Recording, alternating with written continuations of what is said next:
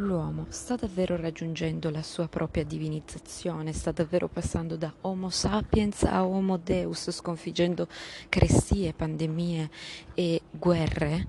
Cosa vuol dire l'Ucraina in questo panorama?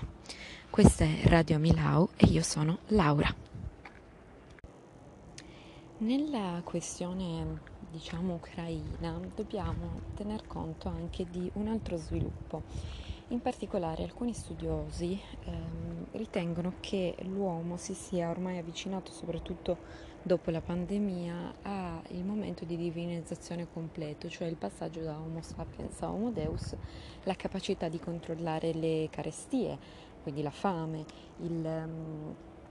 anche le pandemie, quindi le malattie e ovviamente la guerra. L'Ucraina un po' cambia questo, questo panorama, nel senso che obiettivamente la, eh, l'osservazione che vi sento di fare, soprattutto con riguardo al controllo delle guerre, che eh, dobbiamo questo cambiamento incredibile all'introduzione dell'istituzione dell'Unione Europea, che ha effettivamente radicalmente eh, creato un deterrente tale per cui le guerre sul territorio europeo appunto sono diventate eh, assenti e quindi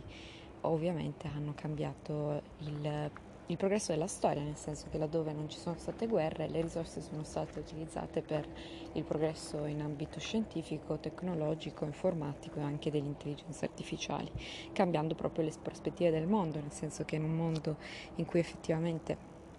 ci troviamo davanti a un disastro ambientale, avere la capacità anche tecnologica di farvi fronte è sicuramente una risorsa importantissima. L'Ucraina cambia un po' le carte in tavola. In particolare, eh, cosa va a fare eh, la guerra in Ucraina? Va a sdoganare un tabù, ovvero quello della guerra nel territorio europeo, e quindi a rimettere in gioco anche tutto il progresso della storia, tutto quello che noi ci aspettavamo di fare negli anni che eh, vedremo davanti, innescando quindi una crisi sia dal punto di vista energetico, chiaramente, ma una crisi proprio geopolitica. Le risorse devono essere riallocate, rimesse diciamo, in discussione, soprattutto dal punto di vista militare. Cosa vuol dire questo? Vuol dire che anche la sfida ambientale che prima sembrava gestibile diventa una sfida difficile da gestire e il concetto di divinizzazione dell'uomo viene sicuramente meno. Questo ci fa capire che quindi quello a cui ci troviamo davanti è eh, sicuramente un passo radicale, nel senso che cambia proprio la visione del mondo e ci porta a rivedere proprio quello che sarà il nostro futuro, un futuro che quindi si preannuncia molto più oscuro, quello che ci eravamo in qualche modo ripromessi più che altro. Per cui la domanda a questo punto è, l'uomo sta diventando davvero da sapiens a Deus? La risposta è no, perché chiaramente diciamo, tutti gli studiosi che eh, ritenevano diciamo, questo periodo un periodo strategico dal punto di vista della razza umana, quindi il passaggio da